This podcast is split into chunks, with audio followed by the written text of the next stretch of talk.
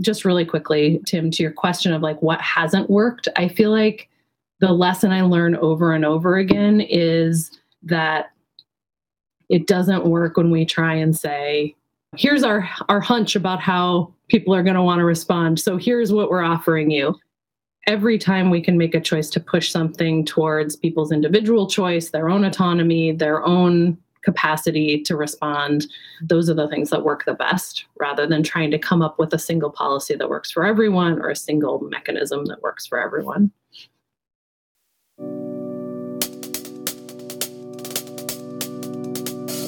Hi, I'm Tim Cynova, and welcome to Work Shouldn't Suck, a podcast about, well, that.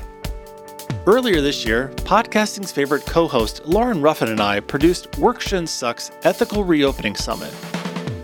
The event took place online Tuesday, April 27th, and featured eight sessions, 25 amazing speakers, and covered a whole host of topics related to the ethical reopening of workplaces amid the COVID 19 pandemic. We raced to produce the summit from start to finish in just three weeks as we felt the urgency and stress mounting as workplaces were in the midst of reopening decisions. Several months on, we still feel the content is as necessary as ever, so we decided to release each of the sessions in podcast form. In each of the eight sessions, you'll hear the conversations just as the summit attendees did.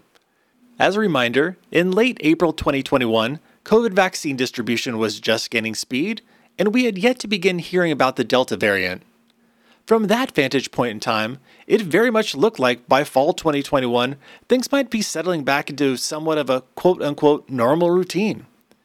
As I record this preamble in fall 2021, that's not the case. We're now talking about breakthrough infections, booster shots, schools reopening and closing again. Hospital ICUs are packed in states across the US, and still how to safely gather indoors as temperatures again begin to drop with the change in seasons. In this session, Policies and Practices for Hybrid Org Arrangements, I'm joined by Adam Garrett, Michelle Ramos, and Laura Zabel as we discuss how you can create and maintain equitable policies and practices when your team works across differing on site and remote arrangements. So let's jump over to the conversation. Oh, a quick note about the audio quality in a few sections of this episode. You'll notice in a place or two that the audio quality and clarity is, let's just say, less than ideal. The source file that came from the Summit platform included these glitches, so while we did our best to clean them up in post production, we couldn't fix them all. That said, this is a terrific conversation, audio glitches and all. Apologies for the added adventures in audio quality, and we hope you enjoy the episode. Welcome to the Workplace Policies and Practices for Hybrid Organizational Arrangements session, where we'll be diving into and discussing how to create and maintain equitable policies and practices when your team works across differing on-site and remote arrangements. A reminder about the Q&A section and the chat section. If the chat gets too lively, put your questions in the Q&A, but I'll keep scrolling back and, and forth through, through both to try and pick up the questions and comments for the group here. I'm Tim Cynova a white man with short to medium, messy brown hair. I'm wearing blue rectangular glasses. I've salt and pepper unshaven look right now. I'm wearing a black zipped up sweater that has a blue dress shirt and blue tie underneath, and I'm sitting in front of a wood paneled wall. I'm so excited for this session. Some of truly my some of my favorite people from some of my favorite organizations. Lauren Ruffin and I were talking about this before. We were saying like we, it feels like everyone's our favorite, but no, we just happen to know some really cool people who all said yes to this. And so this is this is really exciting for me to be in a community with Adam Garrett, who's the operations manager for National Performance Network, Michelle Ramos, the executive director of Alternate Roots, and Laura Zabel, executive director of Springboard for the Arts. Adam, Michelle, and Laura, welcome to the summit. Thanks, Tim. So, to kick things off, why don't we go in that order? Adam, Michelle, and Laura. How do you typically introduce yourself? And as you think about creating workplaces where people can thrive, equitable policies and practices, hybrid org working arrangements, what does all of that mean and look like to you? Good afternoon, everybody. I'm Adam Garrett, black male, buzzed head, beard, salt and pepper, more more salt now these days. Brass rimmed glasses. I'm wearing a basically purple sweater with a blue jean jacket over it with a little pendant on it. Speaking in front of basically a bedroom wall and a little lamp off to the side, brown that to the side. How we envision or how I envision, I'll speak on us and, and the processes that we're beginning here at, at, the National Performance Network is we have an open environment. So we're transitioning, which the pandemic is push it forward to more of a truly hybrid form. So how does that look as, you know, we can work remotely from either at home or since we have a lot of artists on staff, so they can do do the work too. So that can be anywhere in the country, the world, you know, eventually. And and what we do for contemporary artists, we space is transitioning that to uh, more inducive to hybrid work. So there's more areas where they can confer. We have our little meetings, come in, get away from the assigned desk or a specific desk. There will be workstations, but it's more of one of those hop in, hop out, lounge setup, which is kind of the environment that we have amongst the staff. It's carefree and it's it's more us. And so that's how we envision it. And that comes with its ups and downs. But so far it's been, you know, we made it work through the pandemic. And and, and we're building on that. I'll say that. I think I'm next. It's good to see everyone, or at least see you in the chat, so I can actually visually see you. My name is Michelle Ramos. I use pronouns she, her, hers. I'm calling in from ancestral lands of Bulbancha, now known as New Orleans, Louisiana. I'm wearing a black and white striped dress. I have brown skin. I am Afro Latina, and I have a curly mop of salt and pepper hair on my head. I'm the executive director of Alternate Roots. Alternate Roots is celebrating its 45th anniversary this year. And as part of our work environment, we actually were and have been a remote office pre pandemic, basically since I came on board as executive director in 20. 18. We have always had folks that were remote, but when I came in, we made a decision to go 100% remote because for the work that we do, we need to be on the front lines. We need to be where our members are in our communities. We are across 14 states in the South. So for us, there's intention around that. There is intention around wanting to have uh, close access and be uh, in regular communication and in community with our with our members. So for us, the pandemic wasn't necessarily a shift in, in how we work, but definitely. Um, as a predominantly BIPOC uh, run organization and staffed organization, we you know we really had to take a, a, little bit closer look at some of the things that we were offering in the way of a support the support working from home benefits health and wellness things like that you know during this time because our folks uh, were the most impacted you know uh, across our states with respect to things like the racial uprising and other events that happened both during the pandemic and post pandemic and, and even now with the freezes across the South. So, you know, we really pride ourselves in being a people centered organization and not a process centered organization. And so that is sort of our guiding principle. We're not perfect, uh, we do make mistakes and we do learn. But by centering people and by centering the staff, we have found that that has provided an equitable and a healthy environment for everyone. So I'll stop there. Hi, everyone. Um, my name is Laura Zabel. I use she, her pronouns. I'm the executive director of Springboard for the Arts, and Springboard is based in Minnesota, which is the homeland of the Dakota and Ojibwe people. And Springboard is based both in the Twin Cities, in Minneapolis, and in Fergus Falls, Minnesota. And I am here in my home in Minneapolis on the second floor under the gable. And I am a white woman with brownish blonde hair and wearing a gray shirt with little white flowers on it and sitting in front of my bookcase and some of my needlecraft that I've done over the last year to keep my hands off my phone.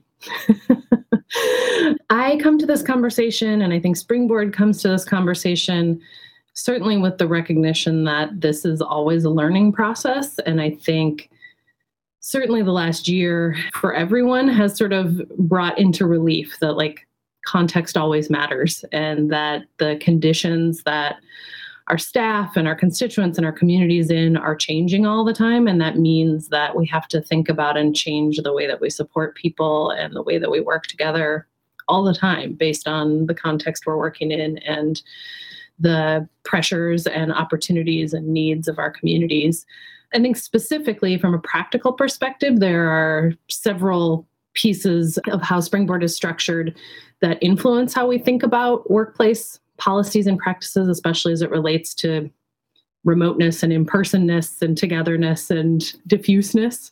The first is that Springboard is run by and for artists. We have a staff of 17 folks, and everyone on the staff has their own artistic practice. And so that has meant that the organization has always been rooted in trying to create policies that make space for people to continue that artistic practice um, because it's a huge part of who we are and it's a huge additional value to the organization.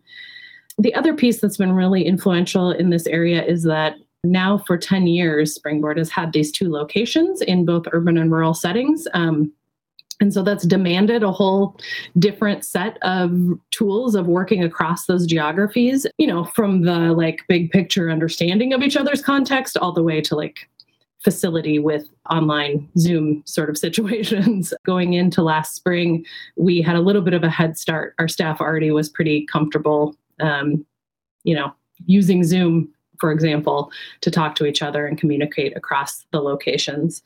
We also, for about a decade, have had what some people call a results oriented work environment, which means that we don't track time off and we don't track hours. We people have their jobs and they're free to do those jobs wherever it suits them um, and whenever it suits them. And I would say, as a counterbalance to some of those things, we also, both of our locations, the one in St. Paul and the one in Fergus Falls, are both community spaces. So they aren't only office spaces, they're spaces that the community uses and needs. And a big part of our mission is local place based holding of space for our communities. And so that is an in person endeavor for the most part. Although we've found ways to do that over the last year, there's still an important piece of our work that is about people coming together and being in shared space. So, all of those things are kind of these counterbalancing forces and ideas that are the foundation for how we think about this work and how we try and always be learning and, and trying to figure out what else we can do to better support the people who work at Springboard. You all have just similar in different ways in which you're approaching this work. And one of the things I love about about all of you and your organizations is this didn't start last March, as we heard. This has been you've been experimenting, iterating, making mistakes, backing up, and going a different direction. It's putting a lot of intentionality and, and purpose into this, just to center people and not just policies, as Michelle said.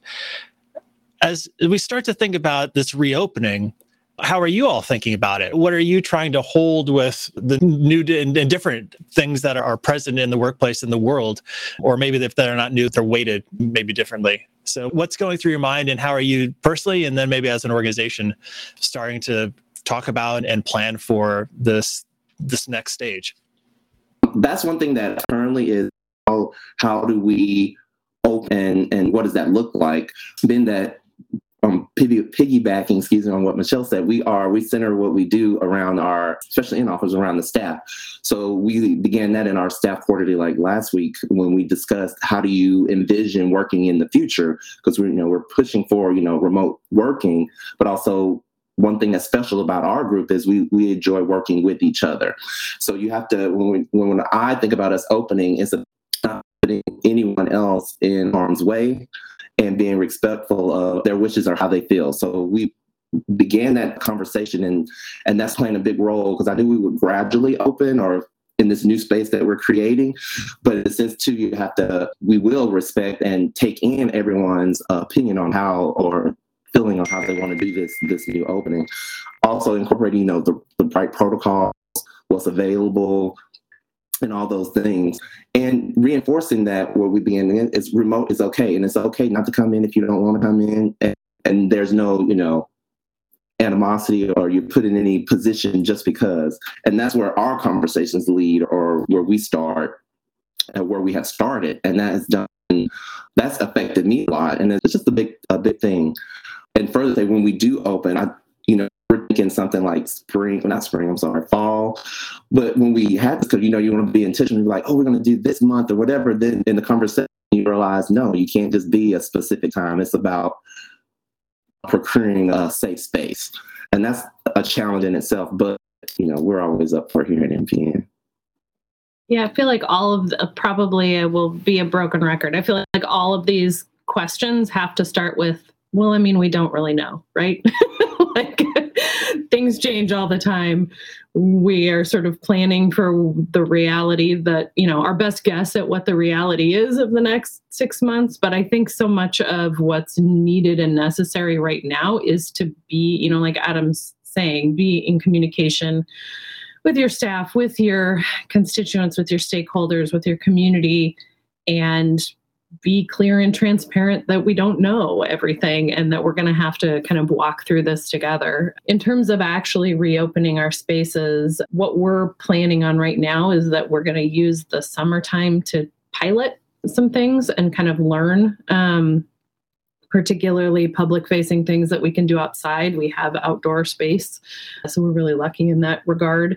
And that that also for the staff, I think gives us an opportunity to kind of try out some things without sort of needing a huge this is how it's going to be we can you know pull back on those things we can increase them if they feel good if people are you know if the context changes so that's our plan and then like similar it sounds like to to NPN, you know, looking towards the fall of trying to, you know, kind of anticipate and think about what might be possible in terms of us working in the office together some of the time in the fall. I think an important factor certainly for our staff that a, a, factor that touches a lot of our staff in addition to you know all of the things around safety which of course are the first priority are you know other other issues that the, you know this isn't happening in a vacuum. So we have staff who have a lot of childcare challenges. For example when school is not in session or when summer camps are not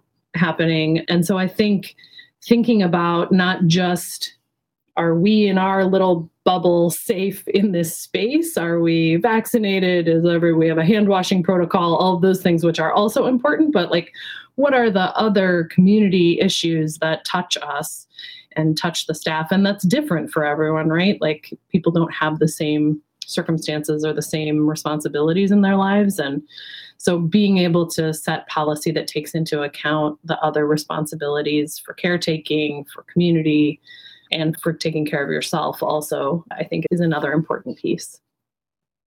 I'd love to piggyback on that really quickly. I just I agree with everything everyone has said. And for us you know there is no reopening because we don't have an office but there is this sort of reopening of, of conferences. And for us our roots week which is our annual convening which is the thing everybody you know wants to be a rooter for is to come to this annual convening. You know we had to have some serious conversations and discussions around what's the right move here but it started with the staff. What did the staff feel comfortable with was the first consideration. And then to your point laura what are our members going through right? Because sure maybe as a staff we feel safe and maybe we're able to you know pull off a roots week but what hardship is that putting on our members who have been financially just destroyed by the pandemic and loss of jobs to say, hey, we're going to throw a big Roots Week in person and come on down. Oh, right. None of y'all have money. Oh, sorry. You know, like it was about, you know, this broader context of like, you know what is what are our members our constituents you know are they even healed financially to be able to come to North Carolina to a Roots Week. Like that was a real consideration for us. That said, we also know we have rooters who are dying to meet in person and are like really frustrated because we are not doing any in-person meetings till 2022 period but what we've offered is we are allowing them or i shouldn't say allowing them but actually you know encouraging them and be willing to financially support them to do self-organized spaces in the places where they are, right? So if y'all are absolutely dying to get together in Atlanta, we won't stop it from happening. We will even, you know, financially help support to make that happen, but we're not going to demand folks come to, you know, Roots Week. And and it was a hard a hard call this year. Last year was no brainer. This year was hard because this is what makes Roots Roots. So it's like taking the soul of the organization, you know, out uh, of it when you're not able to meet in person. And although we we did a great job doing virtual Roots Week last year, it's just not the same, y'all. It's just not the same. I've enjoyed being able to know all of you and your organizations and, and certainly benefit every time we talk. Uh, and we've talked multiple times over this past year. Like, what are you doing? Like, what's your policy for this? How are you approaching the lead up to the, the federal election in the United States on November 3rd? What are you doing on November 4th? What are you doing in the period between the election and the inauguration? How are you taking care of staff? Can you talk about what you feel has been maybe the most meaningful policy or practice during this time that your organization has offered and provided. And then flip side it with maybe not even just from this time but like what if you tried to be like this is going to be awesome and people are like that is horrible. So you know you can pros and cons here. What sort of tangible things have, have you been doing that re- relate to to the topic? I'll take a run at it. I mean i said i'm talking to you from my home in minneapolis about a mile from where Mr. George Floyd was murdered. Amongst the other intersecting crises that came before and continue, it has been,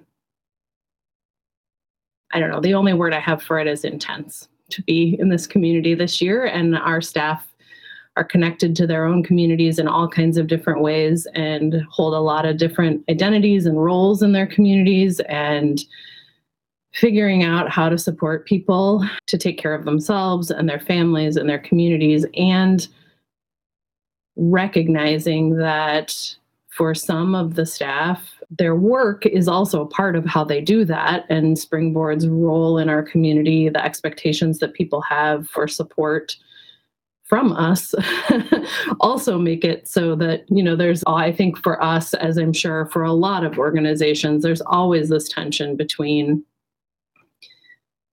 you know feeling like you can, we can't always just shut it down even though that maybe feels like the moment we're in and feeling like there are times absolutely when it we got to just shut it down whether it feels like we can or should or not. Uh, i think like i don't know if any of this is helpful tips. I'll just say maybe it's helpful to acknowledge for folks to have some shared experience that trying to do this work of taking care of our staff, supporting them, making sure they have what they need inside an organization that is operating, you know, we're all still operating inside capitalism, inside white supremacy. Like that that's a real that'll real mess with your mind, I'll just say. Walk a long way around to not say the F word there. And I think that's been the challenge. Like that's been the work. It was the work before, but it's definitely been the work of the last year. Maybe I'll try and leave you with a few practical things. We have closed the office more than we ever have. And, and even though we're working remotely, I use close the office to mean like clear the schedule, publicly say we're not doing anything right now, don't expect a reply. And we started doing that more because it's a practice that Springboard had in the past, actually. We've always taken a week in the summer and a week in the winter and closed the office because it gives us some shared time away. So it was a thing that we looked to because we knew we were already good at that. We had that practice. So it was a good practice for us to pick up and say, well, we could do that actually more often. We just did it last week after the verdict. We closed office for three days so people could focus on other things. So we've used that practice. We've also tried to financially resource the staff, especially last summer, to be able to be in their community and contribute to things or be part of things or help folks out outside of their work at Springboard. So people had some financial resources to put towards things. Just really quickly, Tim, to your question of like what hasn't worked, I feel like the lesson I learn over and over again is that it doesn't work when we try and say, here's the way we'd like you. Here's our hunch about how people are going to want to respond. So here's what we're offering you. Every time we can make a choice to push something towards people's individual choice, their own autonomy, their own capacity to respond, those are the things that work the best rather than trying to come up with a single policy that works for everyone or a single mechanism that works for everyone. Laura, the, we did health and wellness day 2012 and 2020, where you know, things were just intense and folks needed, you know, time away from the office. We've always given two weeks off at the end of every year, but uh, now we've added a week, a total week off. It, like you're saying, it's not a one fits all thing, right? So it, it requires a lot of listening and hearing and maybe being nuanced in sort of what you're offering. This kind of speaks a little bit to Matt's question in the chat. You know, I've got staff members who were on maternity leave in, in 20. How does that balance when you have folks that you know don't have that benefit?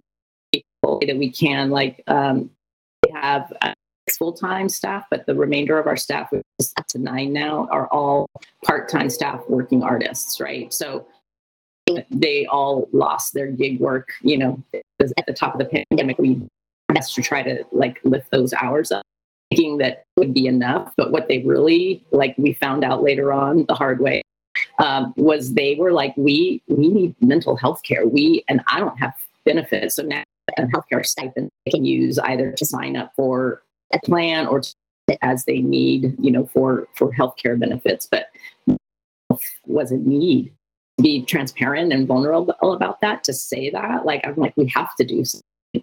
And that i think is a benefit that we will continue moving forward you know permanently. So you know i think the lesson is it's not one size fits all and if we are going to be committed to a people-centered environment and that all your people may not need all and need to be responsive and pivot you know based on what their needs are if you're truly committed to it Ditto. No, but no, that's it's the truth. It's one word response, but that is the essence of you know where we are today. Is where we started a few years ago.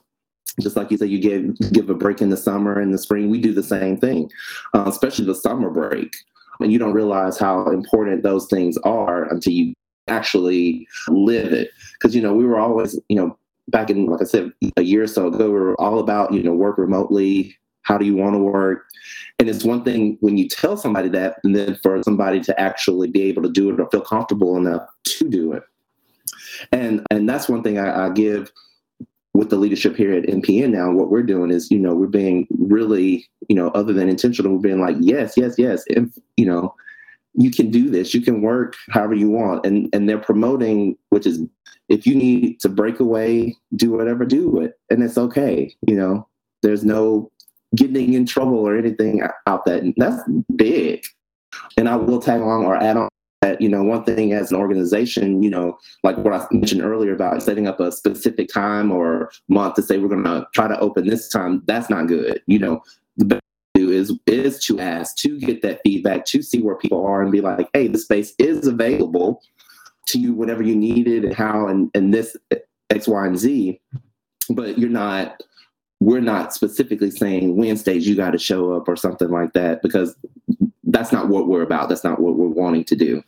And especially for how we've been working and how we want to work, this is the, the natural evolution of our organization. And I don't know, just thinking about it in the plan, it's just not everyone gets that opportunity to work like that, work in an environment where you can do meaningful work and love where you work at the same time too. So I don't know. That's just my thing the concept of autonomy taking a course like a people analytics course a couple of years ago and i came across this research study and i'm going to get the exact numbers wrong but it was really eye-opening to me it, they studied a group of people and gave them like 20% autonomy. So in, in a decision, they had 20% autonomy and people were, were happy with that decision. If they had 20%, they're happy with it 70% of the time.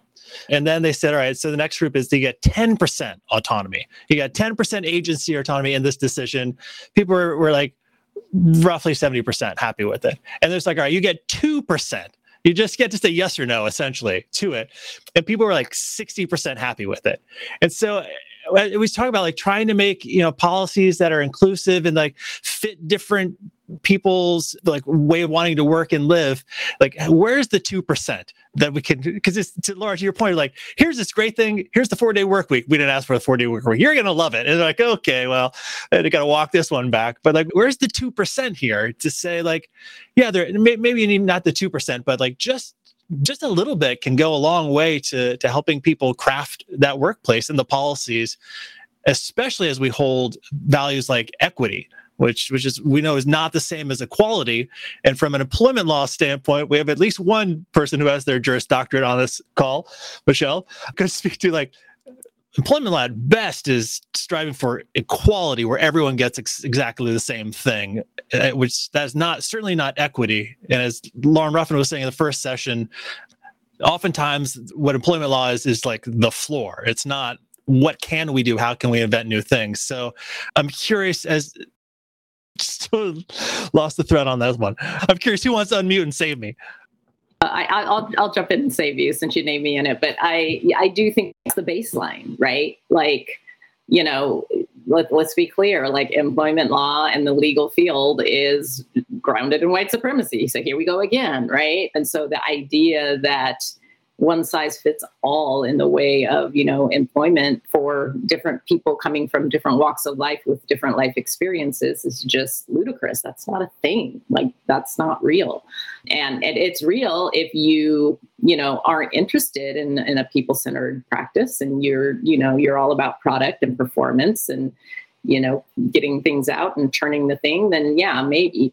But if you really are interested in and wanting to put your folks first, then you know that's just you know simply a baseline. So I you know that's kind of where I, I land on it. And let me just be clear like we definitely we have an employee handbook we have all the things right? But like we totally like decolonized our handbook and put different language in and put you know took the legalese out. And you know luckily i was able to still make sure like legally it was okay but like we definitely changed the language. We checked definitely changed the narratives and how things were written and you know and the staff weighed in on that and got to help draft that. They got to help draft their employee handbook.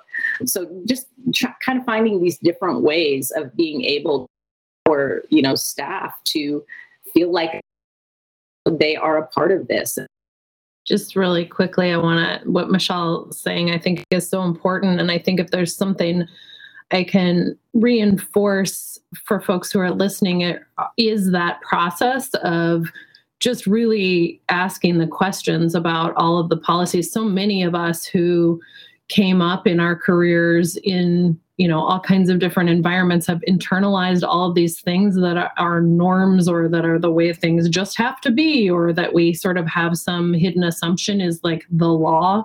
Um, but if you do that if you kind of pull those things apart i think often you will find oh that's just a thing people have been doing for a really long time and you don't have to do it that way. You could actually do it a different way or and i would really advocate for starting with that process of decolonizing and engaging staff and talking through what you want and then have a lawyer review it for you instead of i feel like a lot of organizations because of their boards or whatever get pushed into like well you should have a lawyer write the policies for you. And i think we can take that power back in our organizations and say we're going to start with what we want. And then my job in my role at this organization is to go to a lawyer, go to our insurance agent, and advocate for things the way we want them to be. And their job is to help me make the policy that supports what the way we want to work, not the other way around. Right, because that's how we're approaching it too. Is like we have a handbook, we have all these, but what matters now is how our current staff, how do you want to work? How does that look? And a little bit like what was saying, that balance. And the only way to get to that, you have to start with ask them. And then as an organization or the powers that be, managers in each department that we have, have to to listen to that and be open to whatever challenges that arise, whatever questions that come in, because that's the only way that you can balance all that out. Where we are now is is really people first, like organizational wise, and what that looks like, and that's just not how you're. I can speak for not how I was working, or even when I began on it, being how, and it has evolved us as an organization in such a short time to levels that of which why I came first place.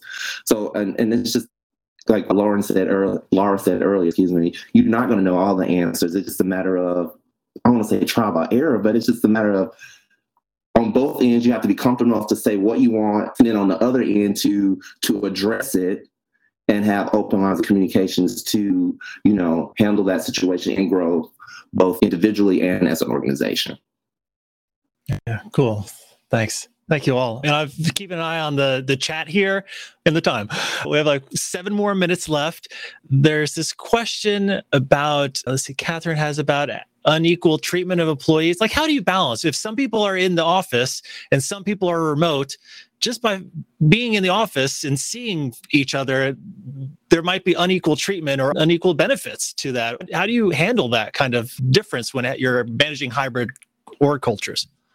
Yeah, that's really real. I think one of the things that's been sort of a silver lining of the last year of everyone being remote between Springboard's urban and rural locations, it's felt much more, you know, we all are communicating in the same way. And before that, you know, we have more staff in the urban office than we do in the rural office. And that has been a kind of source of tension and ongoing work that we've had to do around communication across the two offices because in both places, you have those kind of hallway conversations and then all of a sudden you know you're three months into a project and someone's like why did no one ever tell me about this and it felt like you had you know talked it out so i think in some ways we've really benefited over the last year of like everybody knows who's been in loop and who hasn't because we've all had to communicate in the same way.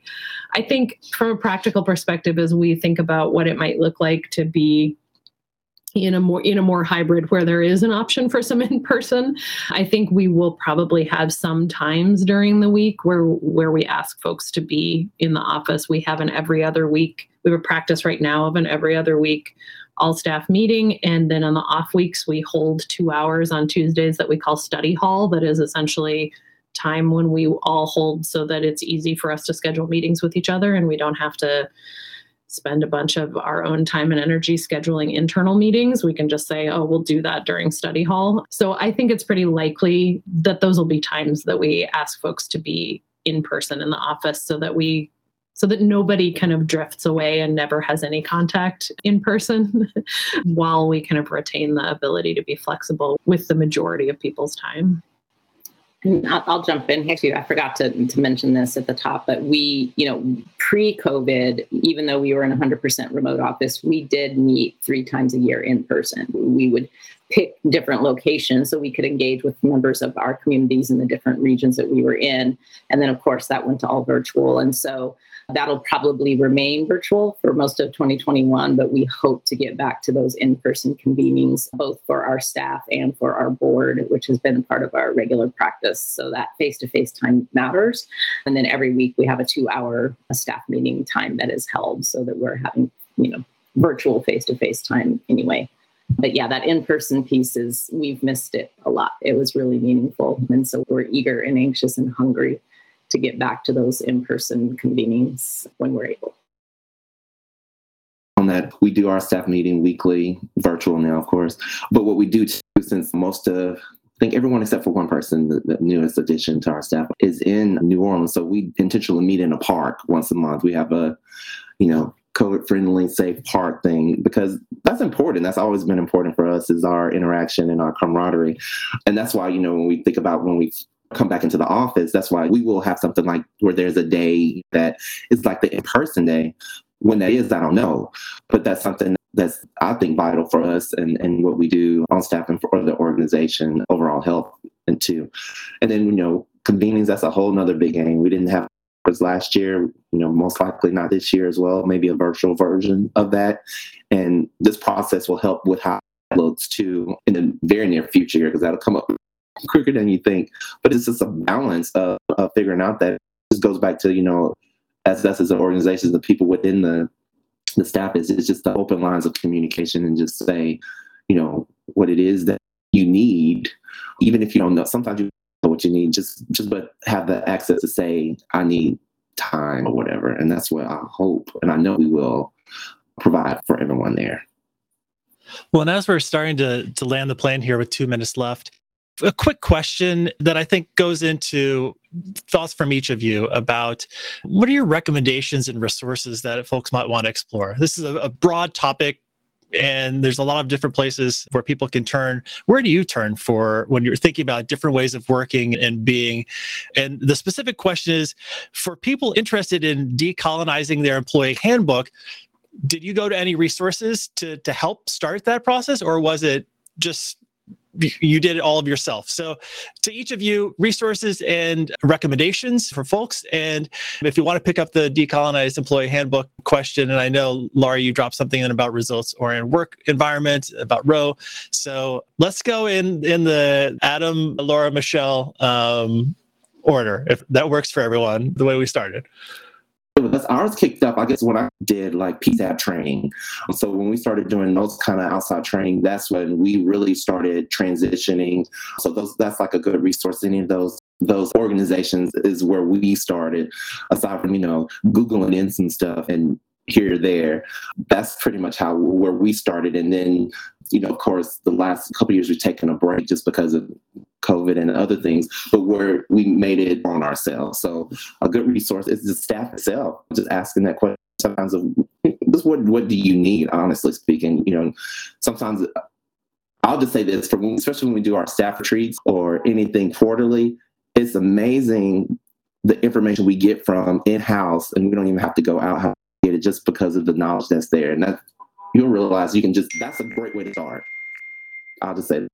Yeah, I mean, echoing Adam, I think starting with your staff and like I was saying earlier, really giving, I think the biggest thing is giving yourself permission to ask those questions and to sort of interrogate those practices. And I think permission and sort of a mandate and some urgency around like the work, particularly work to make our organizations more equitable, more sustainable for the people who work there can't only be the external program facing work. Like the way that we i mean i say this all the time. The, easy, the easiest way i can say it is that springboard's mission is about helping artists make a living and a life. So if this organization doesn't take care of the 17 artists who work here then what are we even doing? Like then we might as well just pack it up. Like it has to start there. Otherwise we don't have any foundation to build that work on. So i think a lot of it is really committing the time and energy to you know have those conversations about some of those policies that have been probably sitting on the shelf for decades maybe that have never been questioned or asked. And i think the other really good resource is other folks in the field other people both in nonprofits but also people who work in movement organizations and organizers. And i have learned quite a lot from folks on my board. I think sometimes for folks who work in social justice or in nonprofits, we have this sort of impression that, you know, big companies are not good at this work. And that's certainly true in some cases. But I also have had board members who have brought really innovative and interesting ideas in terms of how their companies are supporting their employees through their board role. And then I'm also going to put in the chat, there's a really great podcast that's produced here locally in Minnesota called Behave that's all about equitable workplaces and policies and touches on some of the things we talked about today, but also gets into like how you think about holidays and time off related to those kinds of things. So I'll just put the link here it short because I know we're close on time. I think everybody on this call is a resource, quite frankly. And I think, like, you know, really reaching out to colleagues in the field, folks that are doing this work. Alternate Roots has a deep bench of consultants who do just this kind of work. And so we definitely can make referrals, make recommendations, and we are a total transparent organization. So if you're interested in what a decolonized employee handbook looks like, reach out, let us know. We're happy to share that. We're an open book, no pun intended, when it comes to sharing resources and the way we're doing things. We also decolonized our staffing structure this year. So if you go to the Alternate Roots website, we totally took the hierarchical practice out of it. We took the titles away, which we felt were very colonized, and created our own radical creative titles. And now we're tackling the bylaws. So yeah, we're in the process as well. But, you know, colleagues in the field oftentimes are the best resources that you have. So, and I have pages in my notebook as expected for things to follow up thoughts. So, Adam, Laura, Michelle, thank you so much for sharing your wisdom and your insight during this session. And thank you so much for being part of the summit. Thank you. Thanks for inviting me. Yeah. It's great to be here. Find more about the Ethical Reopening Summit including speaker bios and session recaps at workshouldn'tsuck.co backslash ethical hyphen reopening hyphen summit hyphen 2021. If you've enjoyed the conversation or are just feeling generous today, please consider writing a review on iTunes so that others who might be interested in the topic can join the fun too. Give it a thumbs up or a five stars or phone a friend, whatever your podcasting platform of choice offers. Until next time, Thanks for listening.